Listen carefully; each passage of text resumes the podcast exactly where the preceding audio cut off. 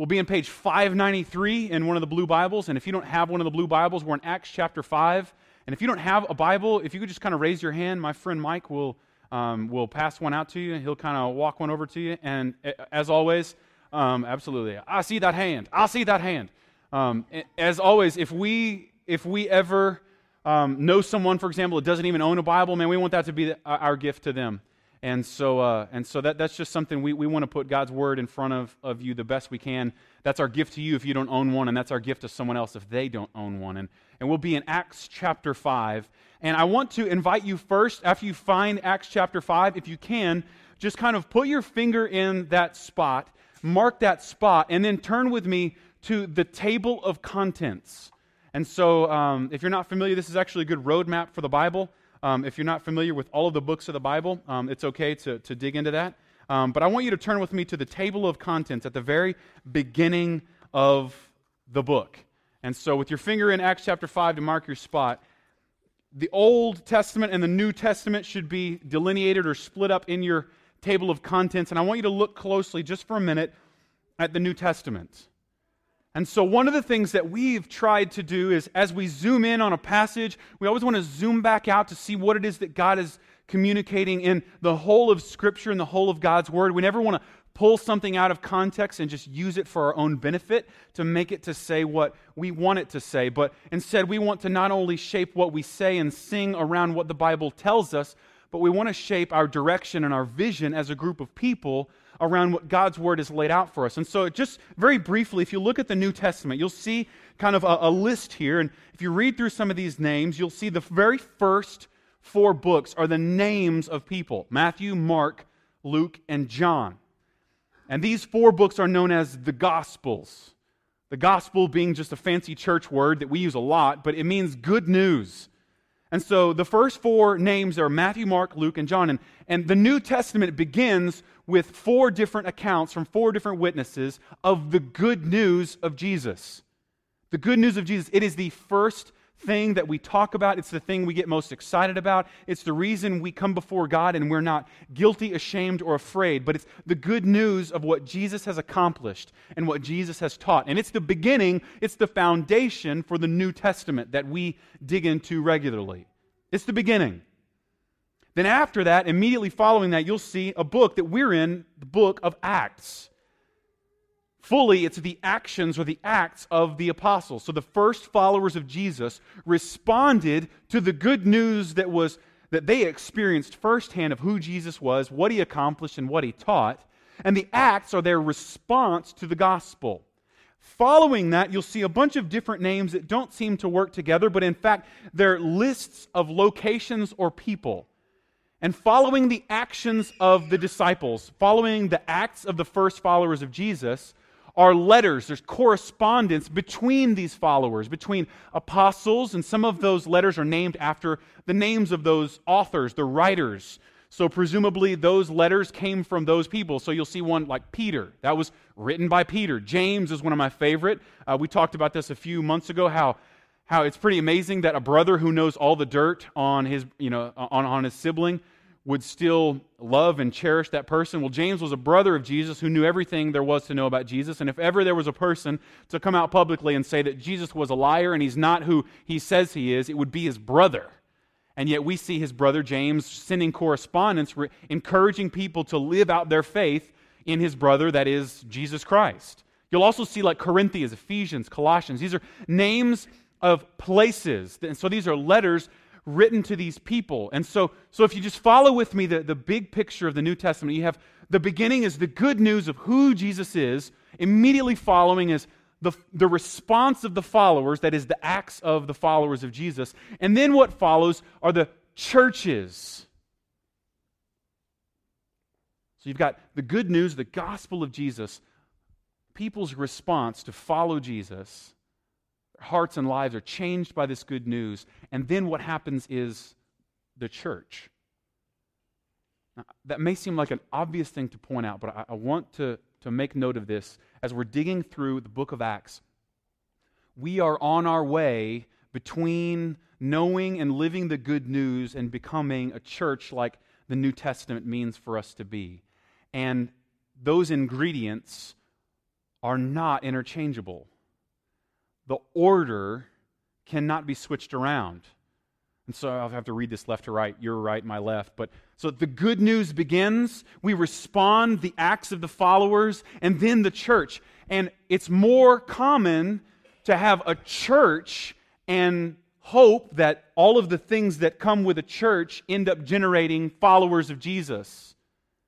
And hopefully, out of the church comes the proclamation of the good news of the gospel of Jesus, and people will hear that and follow it. And that's possible, but, but notice that that's not how the New Testament works.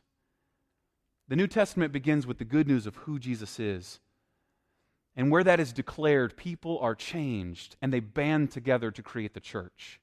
And if there's a vision that I could put out for you and for me as a group of people who call ourselves a church, even though we're a baby church, it is that, is that our foundation would first and foremost be the good news of Jesus. There are so many other good things that we can talk about and encourage each other with, and none of them have the internal significance and value of what Jesus has accomplished for us. And any time that we're excited about something more than what Jesus has done, in effect telling the world that what Jesus has done is not big enough, it's not that big a deal, we need something else, well, then we've missed out on the key ingredient for what the church is meant to be. And we've missed out on the blueprint that God has set for us in the New Testament. After all, I quote uh, Saint Papa John if you want to make a better pizza, you need what? Better ingredient. Oh, yes, you know St. John. It's my boy, right? And if we're going to have a church that's alive and reaching our city and our families in the world with the gospel, then we had better take care about what ingredients we put into it. The key ingredient being the first four books of this New Testament the gospel, the good news of Jesus. So that may seem like an obvious thing to point out, but I want you to kind of zoom out for a minute to see that we're in the transition period, the Acts, between the good news of Jesus and the churches that were planted and started as a result of that good news going out has this kind of break point. There's, there's a middle transition point, and that is the Acts. And that's what we have been doing, looking at what, how we as a group of people dig and believe into the good news of Jesus and end up on the other end, hopefully, a church. And so here we are in Acts chapter 5, and up to this point, everything has really been kind of peachy right? And so, for those of you um, who've, who've, who've been with us the last several weeks, the good news of Jesus is proclaimed by these followers. People get excited about it because it's accompanied by miraculous signs and amazing wonders.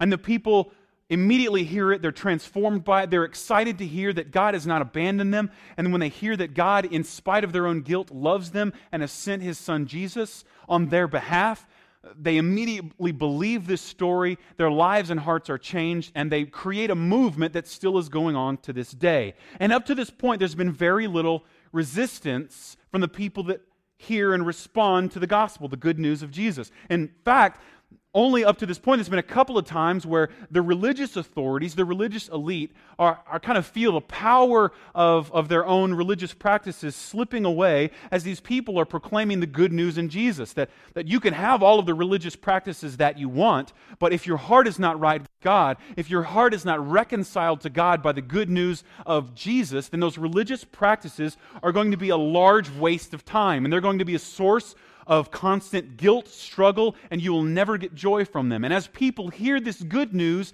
that Jesus has made a way for them to be back in the good graces of God Almighty, they respond, believe, and follow.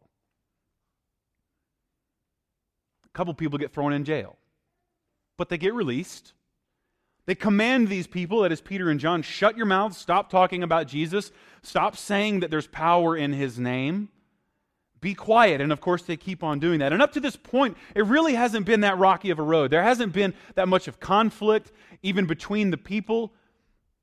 But just so you know that the good news of Jesus and the story of the Bible isn't just all peaches and bunny rabbits and kittens. there really is a real side to this story because there's people involved. And one of those stories is found right here in the first passage chapter 5. So, up to this point, everything's been going great. The last few verses of verse 4 of chapter 4 are amazing. It says that all of those people were of one heart and one soul. Nobody said that, they, that any one thing belonged to them. In fact, because of the radical generosity of God to send his son Jesus, they began to see radical generosity in their own hearts and in their own group of people. And so they began selling their possessions. They began selling things that had value to them in order to bless someone else. And it says, uh, the, last, the last couple of verses of, of chapter 4 said that thus, the apostles, as they were distributing, distributing the, the proceeds from the sacrifice, uh, verse 36, it says, Thus, Joseph, who was also called by the apostles Barnabas, which means son of encouragement, and we all need a good son of encouragement in our life. It says he was a Levite, a native of Cyprus. It says that even he sold a field that belonged to him, and then he brought the money and he laid it at the apostles' feet. So, this radical generosity of God shown to us in Jesus Christ begins to change their hearts, and they begin to show radical generosity to one another. Last week we talked about what an offering and a gift means is that we do not give or give offerings out of guilt or out of shame. We don't give peace offerings to God because ultimately God has already eradicated our guilt, done away with our shame in Jesus Christ. We don't give a gift hoping that we'll buy peace with God. We know that God has already made peace with us through Jesus Christ. And so we give generously to one another and to the mission of the church, not out of guilt or shame. We do it because we know that God has already made peace. We respond in gratitude and radical generosity. And there's examples here of these first groups of believers who did the exact same thing. They laid down things that they valued to generously contribute to the mission of God and to the people of God. And then verse 1 of chapter 5 ends with or begins with what word? Oh, but. And so it's my nature. We're going to talk about the idols that we have and this passage that I think this passage reveals things. We call them idols, but um, what, what that simply means is things that we would rather have than God. Things that, even though God is of inestimable, inestimable value. Even God is of infinite worth. There are some things that we often would rather have than Him. And we would rather spend our time and money and energy trying to gain those things than the grace of God that He gives to us freely in Jesus Christ. And one of mine would be probably approval. I do very many things, like most pastors, wanting to win the approval of people. And so just know that there's, there's a sense in, in which this this passage is something I would, in my own instinct, rather pass over because it's not really pretty, and I would rather not tell you something that you didn't want to hear. Yet the first word here is but. But a man named Ananias, with his wife Sapphira, sold a piece of property. So they were doing the exact same thing that other people were doing. They were selling what they possessed in order to fund the mission, to support the apostles, and to support any needs that were there in their group of people. They sold that piece of property. And with his wife's knowledge, he kept back for himself some of the proceeds and brought only a part of it and laid it at the apostles' feet. So, up to this point, people were sacrificing. They were giving of their own possessions, of their own bank accounts, of their own money. They were giving of their own resources and they were giving it to the apostles so that the apostles could put those resources where that group, that, that movement, that fledgling movement of Christians could best utilize it. And so they would sacrifice, they would either sell something or give something that they had, give it to the apostles, and the apostles would put it to good use. Right? Their leaders would, would put it toward their mission. And people showed great trust there they trusted these people. They, they, they gave them money and they, they said, Here, look, you use this as you best see fit. And up to this point, it gives us some examples of some people who gave radically. And it seems like this story might be the same, right? It might be the same kind of story. We just read that a guy by the name of Joseph or Barnabas sold some land, gave it to the apostles, the, the proceeds to the apostles, and that was the end of the story. And this one begins kind of the same way. Now, there was a guy by the name of Ananias and his wife Sapphira, and they sold a property and the proceeds they gave to the apostles, but it says that they withheld. Kind of implying as though that up to this point, the people that had been giving were giving completely and totally. They were giving all of the proceeds from whatever they sold. But this Ananias and Sapphira seemed to break protocol and they withheld it. So they held back part of it and they laid part of it at the apostles' feet. Verse 3 Peter said, Ananias, why has Satan filled your heart to lie to the Holy Spirit and to keep back for yourself part of the proceeds of the land? While it remained unsold, did it not remain your own? And then after it was sold, was it not at your disposal? Why is it that you have contrived this deed in your heart? For you have not lied to man, but to God. So stop right there.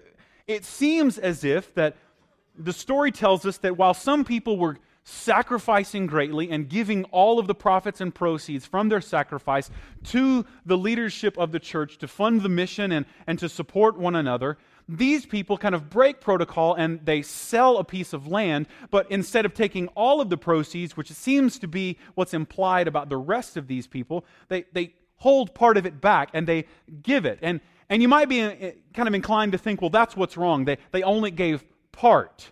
But Peter is quick to point out that it wasn't that they didn't give all, it was the motive that they had and the way in which they went about it. In fact, Peter said, wait, wasn't the money yours to begin with?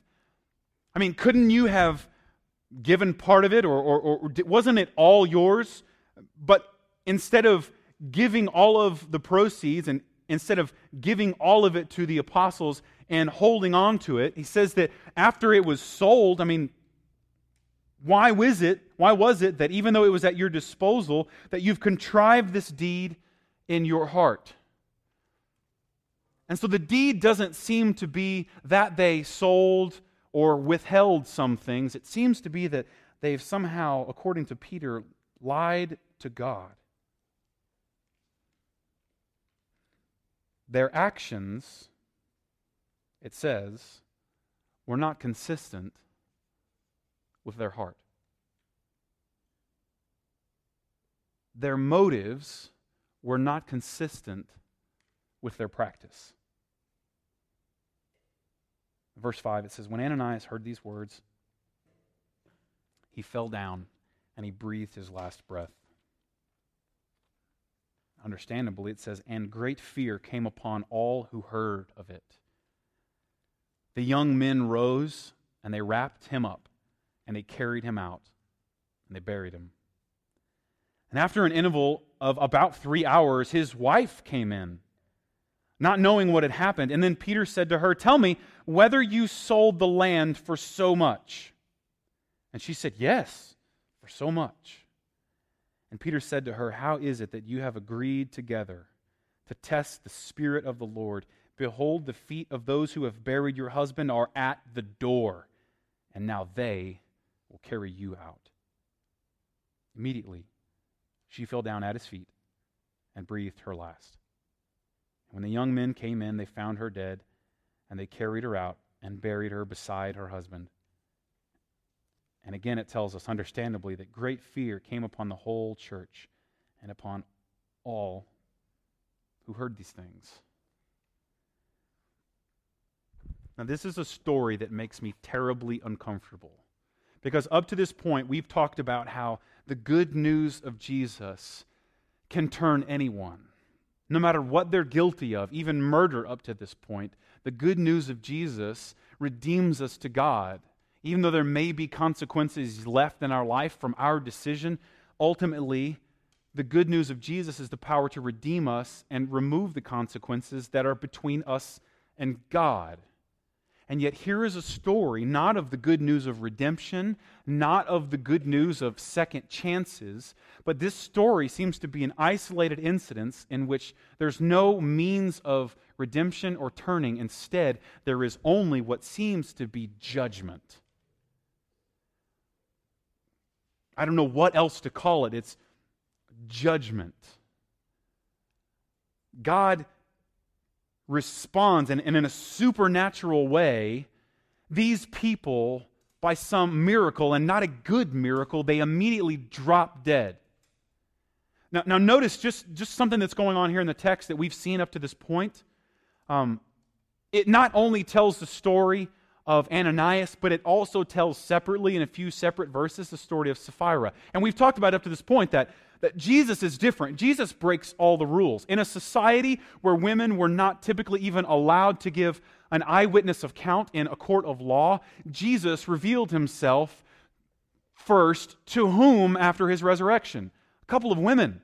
And so we this this movement that started around following Jesus is different. It's not just for men, it's for men and women equally. And and then we see that the blessings and the count of, of what's going on here in this first movement as people are believing and following Jesus, there's typically a count of both men and women. On one case, it has men, but it begins to count the women. And in fact, after that, we find that the persecution is mentioned to apply to both the men and the women. So Jesus starts a new movement in which there is no male nor female, there's no male and no, no female. There's, there's this equality before God. I point this out because here's another example of there's equality not only of God's grace and blessing, but there's also apparently an equality to responsibility and accountability. Ananias and Sapphira, a man and woman, woman and man, husband and wife, both have the same fate separately Peter confronts them both evenly and equally. I point that out because there was a miracle that took place, and it happened twice in a row. Great fear spread around both times. And I'm inclined to feel the same way because if that were the case on a regular basis, that, that people who deceived the Spirit and lied to God and had inconsistency in their own heart, discrepancy between their own motives and their own actions, well, then I'm inclined to be a little bit terrified as well because I think there might be people, I could be wrong, dropping dead around us all the time. Now, there's good news in this. This is the only case in the book of Acts where a story like this is told. This is the only one. There's, there's not a, a great movement of people just dying because of their hypocrisy. Uh, it doesn't take place. And there's good news. This is an isolated incident. It seems to be the case that there was something significant, something special about these two people and their disobedience before God, the state of their own hearts, and apparently the potential maybe to make an example that this happens, it's recorded, remembered, and it causes great fear among the people. But luckily, it doesn't happen again. But still, here we are with this story about a couple of people who lied and they died. Now, I don't know about you, but I, I, before I probably was the age of 12, was a professional liar. I had made lying, mm, I don't know, kind of a survival tactic. Get in trouble, lie. That one doesn't work out, you know how this goes. Make a new lie about that one, right? I'm, I'm, I'm re- I, I, was, I was actually really good at it, right? I mean, it, I was just smart enough to lie about just a circle of things. Um, before I knew it, you know, that here were a circle of lies. These guys lie once, they die. And yet, my experience, thankfully, by the grace of God, is that despite however many times I have lied, and despite that in my heart I desire to deceive and I am still a liar, I seem to be still be breathing. Now, my words are being recorded, so if anything happens miraculously, you can go back and say, well, that was pretty awesome, right? There's, there's proof. Tell everyone. This guy died because he lied, right? We have proof of it. But I have a little bit of confidence that that doesn't seem to be the norm. This seems to be an isolated incident. And so I at least want to dig into it and see what it is that, that's being upheld here, what's being pointed toward, and how it is that we apply it, how we begin to, to make use of this. Because after all, if, if none of us has died because we have lied, then, then there must be something else going on here that, that's being spoken about. There must be a lesson here. There must be a sermon here for us other than you will die if you don't tell the truth. And I think the word that, that seems to be the most consistent, especially from the words of Jesus, if you were in, uh, a part of a small group this week, is this word right here hypocrite hypocrite. It's a scary word.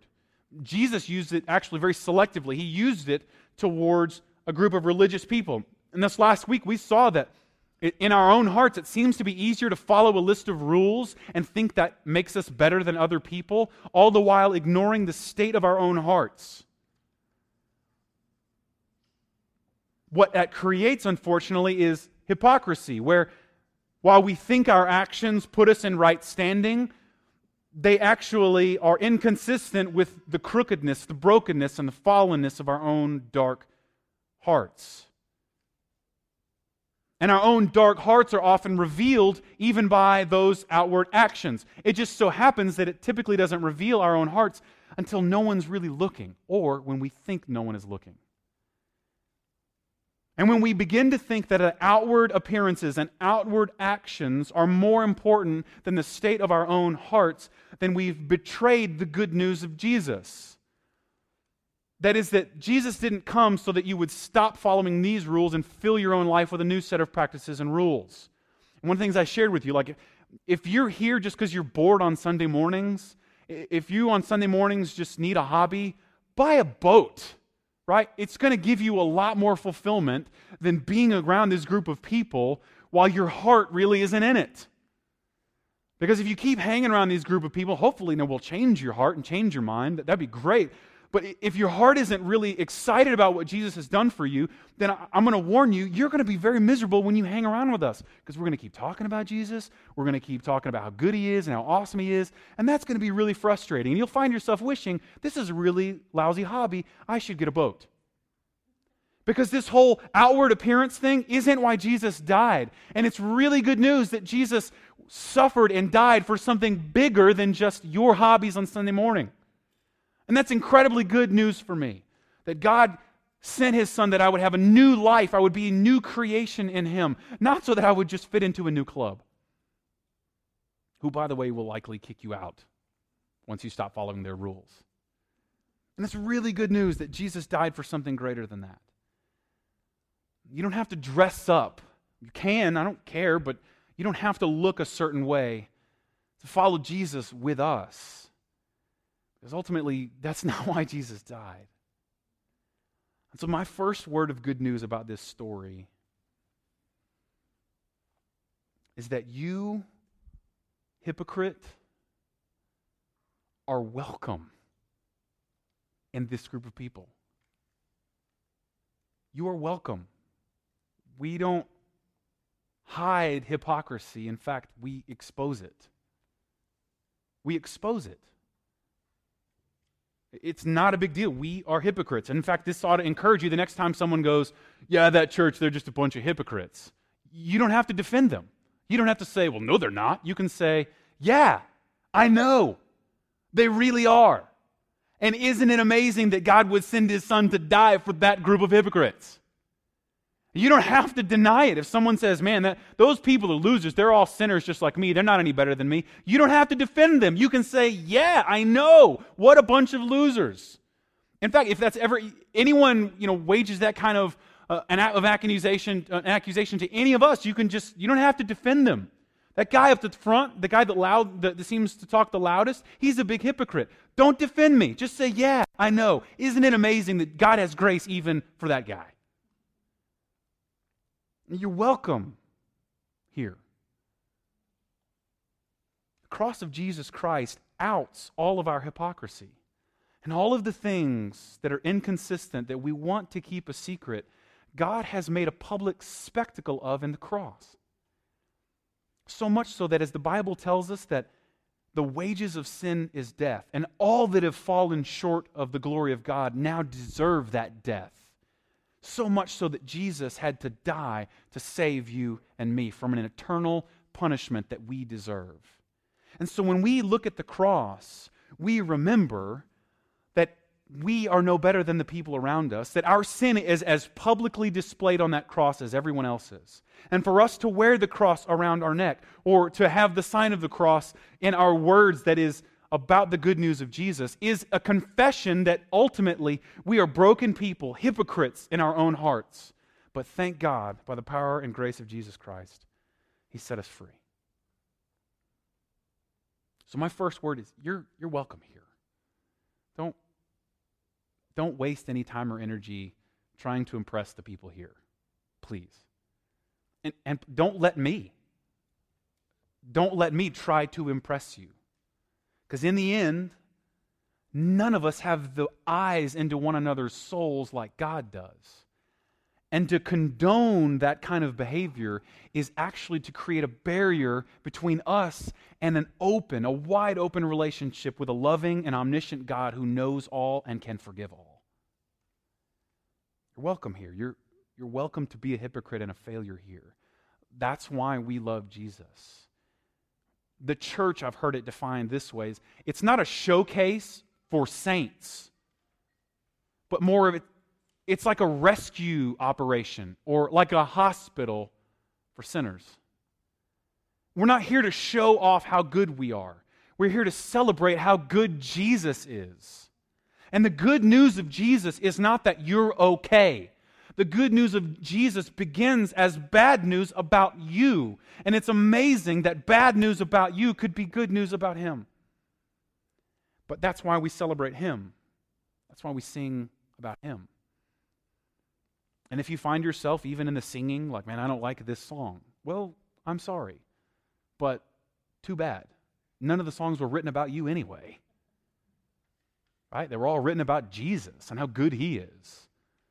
And that sets some of you free who maybe don't feel like you can sing. You ought to be set free. You can sing. It doesn't matter how good or bad you are right? You can forgive me for missing notes, and we can forgive one another for missing notes. Not because ultimately the songs are about us or our, our talent, but ultimately the songs are about Jesus and how good he is. And so, in that kind of an environment, you're welcome. You're welcome to be a failure. But this story is about how the disposition of a group of people, a pair of people, led to their own death. And this is the part that I don't like to say, but there is a lesson to be had here. You are welcome to be hypocrites here. You are welcome to be broken. You are welcome. But Jesus does not desire that you remain that way.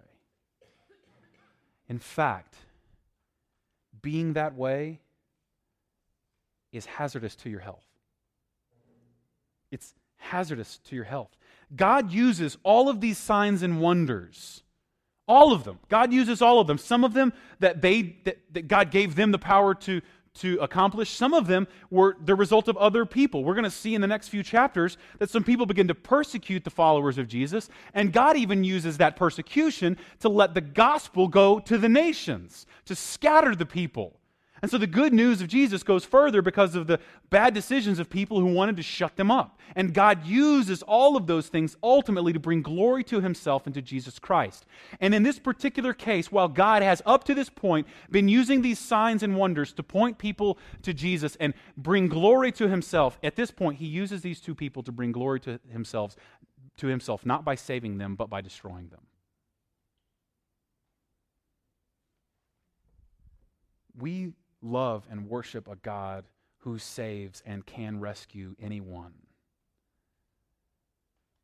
But it's only by his mercy that he does so.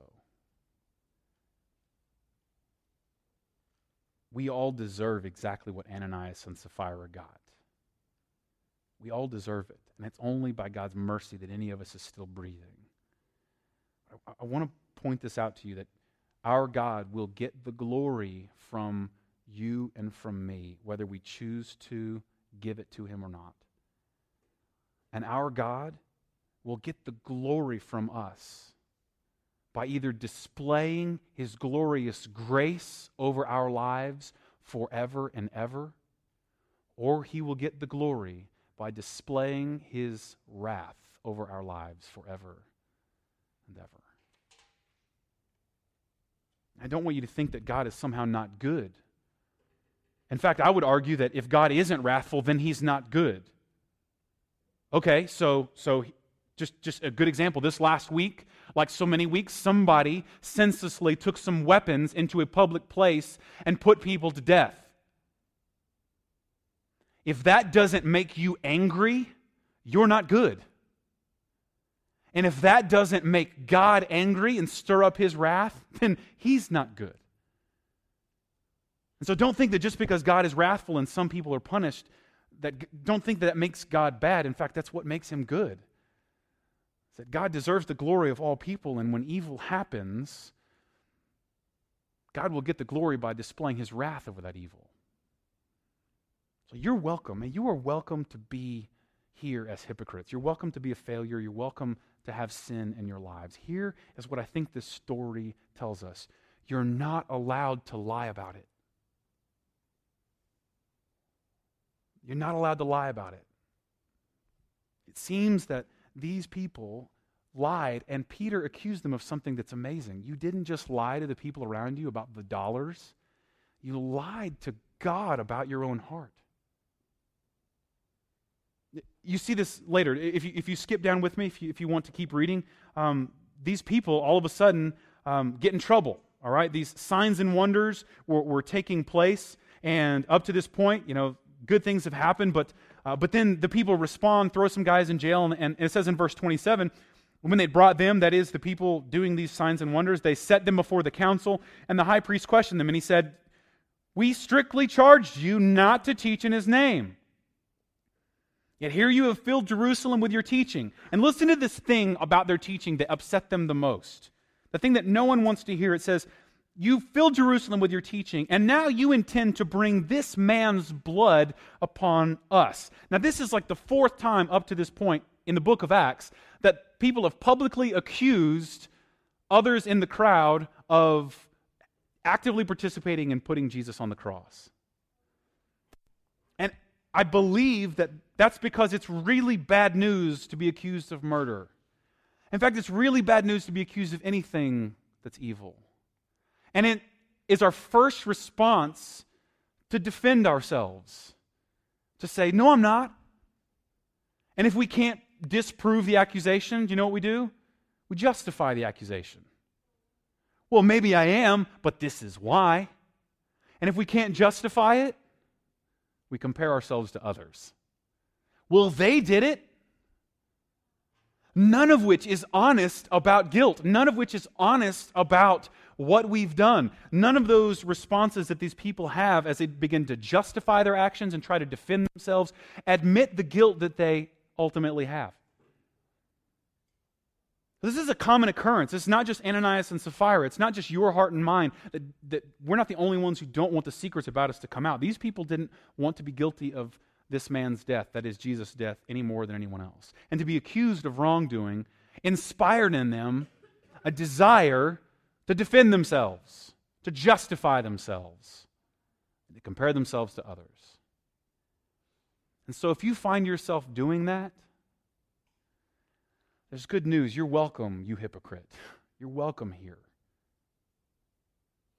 But you're not allowed to lie about it. Oh, sure, you can lie to us about it. We won't know. You can get away with it. But you're not allowed to lie to God about it. You see, the good news begins by pointing out our flaws. The good news starts very bad, and it's not fun. The good news begins by telling you that Walt Disney's wrong. You're not a princess and you're not a snowflake. You're not that special. In fact, you're a failure. You might be guilty of Jesus' own blood. The good news isn't about you, the good news is about Jesus. That in spite of those things, God loves you and has sent his son to reconcile you. So just think about even here's a litmus test for some of you in this room. If I stand up here and I say, You, I mean, this isn't in my nature, so I don't want to do this kind of, kind of stops my own desire to have people's approval. But if I stood up here and just yelled at you, like, You are a bunch of filthy, rotten, rebellious sinners. If I stood up here and just railed, You, all of you, you're all sinners. What, is, what does that inspire in you? Because if your first response is, Well, no, I'm not. Uh uh-uh, uh, i am not that bad. Have you seen so and so? I mean, look at them. Now, there. And if I, mean, I may be filthy, but at least I'm not as bad as them. And if that's your response, then I, I would argue that you might be trying to be dishonest with God's Holy Spirit to reveal and rebuke and ultimately turn you away from your own sin. But here's the other side of this litmus test. If you stand up here and, and I say, like, hey, you're all filthy, rotten sinners, and you find yourself going, yeah, I know. Isn't it amazing that Jesus would save me? Well, then there's excellent and ultimate news that being honest with ourselves about God draws out the truth of God revealed to us in Jesus. The mercy that comes in the good news comes from being honest about our own brokenness and honest about our own need for it. So, what are the things that attack that? Well, I, I think I, I would argue that while there's a long list, this isn't by any means you know, exhaustive. I, I would say that the idols, the things that seem to draw our attention away from the good news of God and Jesus look like this. I think there's three in American culture, okay? And I think it's power and control is probably the first one. Comfort is probably the second biggest one. And, and then approval. I think those three, you can kind of summarize most of the things that we do, wrap them up into those idols. Those are the things that, if you look at our time, if you look at the, the, the time that we spend throughout the week, those are the things that we invest the most in. We invest the most time, energy, and money in, in getting control or power, into getting comfort or to win approval. The work we do. Most of you and I, we will take a job or choose a career not based on how God has equipped us and positioned us in the world for His glory, but we typically take a job trying to get one of those things, don't we? Which one will get me the highest up, the most control, most power? Or which one will, you know, give me the most comfort, right? That is the most bang for my buck. I get, I get the most, I get paid the most for doing the least, or that's our natural inclination. Or, or approval. You can look at almost every expenditure. Look at your checkbook, everything you and I have bought in the last three weeks. Was it for God's glory here in Sioux Falls, or was it, is I'm, I'm guilty of it, did you make those purchases ultimately for, I don't know, control, comfort, the approval of people? Kind of a financial advisor of our time by the name of Dave Ramsey. I, I, love the way he puts it, and he nails me. He says, We spend all of our money. In fact, we'll go into debt to buy things that we don't need to impress people and win the approval of people we don't even like. Man, if that's not, if that's not idolatry of, of, of approval, I don't, I don't know what is. We'll buy a name brand, not because it's better, but because people will think it's cooler. In fact, sometimes we'll, we'll, we'll do things or, or make decisions so that we'll have more comfort. Here's the good news of Jesus God wants to give you power and control in Jesus Christ. God wants to give you all the comfort that this life and the next life can hold in Jesus Christ. And God wants to give you the ultimate approval that He can give through Jesus Christ. And He wants all of those things to be found in Him and Him alone. So that we will sing with all our hearts, even though sometimes our actions betray us. In Christ alone, my hope is found. He is my life, not my job. He is my strength. He is my all. And so, as you look at maybe some of the idols that pull at your own heart, would you just look at them for a minute? What do you, what do you think tugged at their heart that kept them from giving generously? What do you think kept them from sacrificing and lying? What do you think it was that they loved more than the truth of God in Jesus Christ that caused Ananias and Sapphira? And in the places where you find yourself lying, in the places where you in your own life have dark secrets, secret sins, things that you do that no one knows about? What's keeping you from coming clean?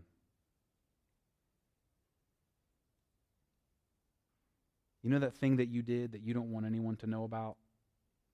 That decision you made that you've been trying to keep a secret for a long time? That attribute of yourself that you wish no one would find out? What's keeping you from laying it out to let Jesus embrace it, grab it, and proclaim his victory over it. Because until we begin to ask that question, until we begin to dig in to find out what it is that really keeps us from being honest before God and before one another, and you may still be breathing.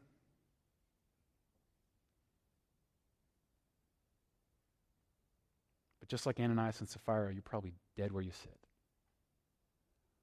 True life, real life, real joy comes not from hiding and running from the truth about you.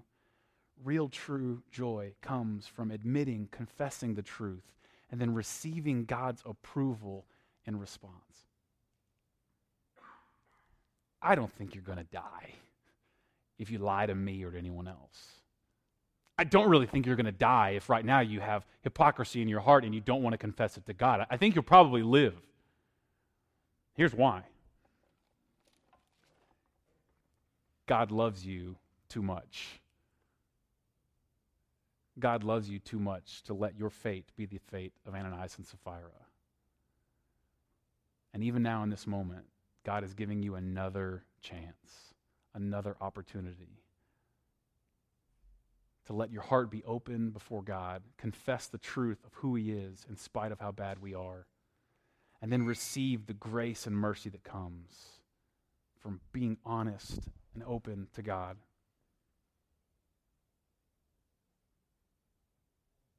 As a response, uh, we're going to uh, pray together. I want us to join in, in prayer, and then we're going to actually, before we dismiss, we're going to take up this morning's offering. And, and you'll see on that card, there's actually some places. Maybe if there's a way that Maybe you want to know more about this. Maybe if there's some places in your own life where you want to lay this out before someone, I would love to talk to you and encourage you to talk to some of the people around you and pray for you.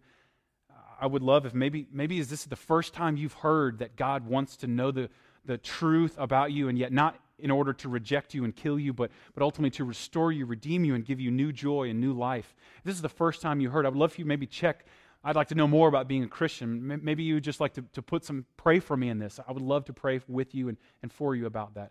Let that be our response to hearing this good news. Let it ultimately stir up fear in us, like the first Christians, not so that we would stay there in shame and guilt, but that we would run to Jesus for our hope and we would find our affirmation, our comfort, and our approval in what Jesus has done for us. And if that's you today, and don't, don't leave today without responding in some way. And so let's respond, first of all, by confessing that to God and pray together. God, we thank you so much uh, that you are good and you are merciful.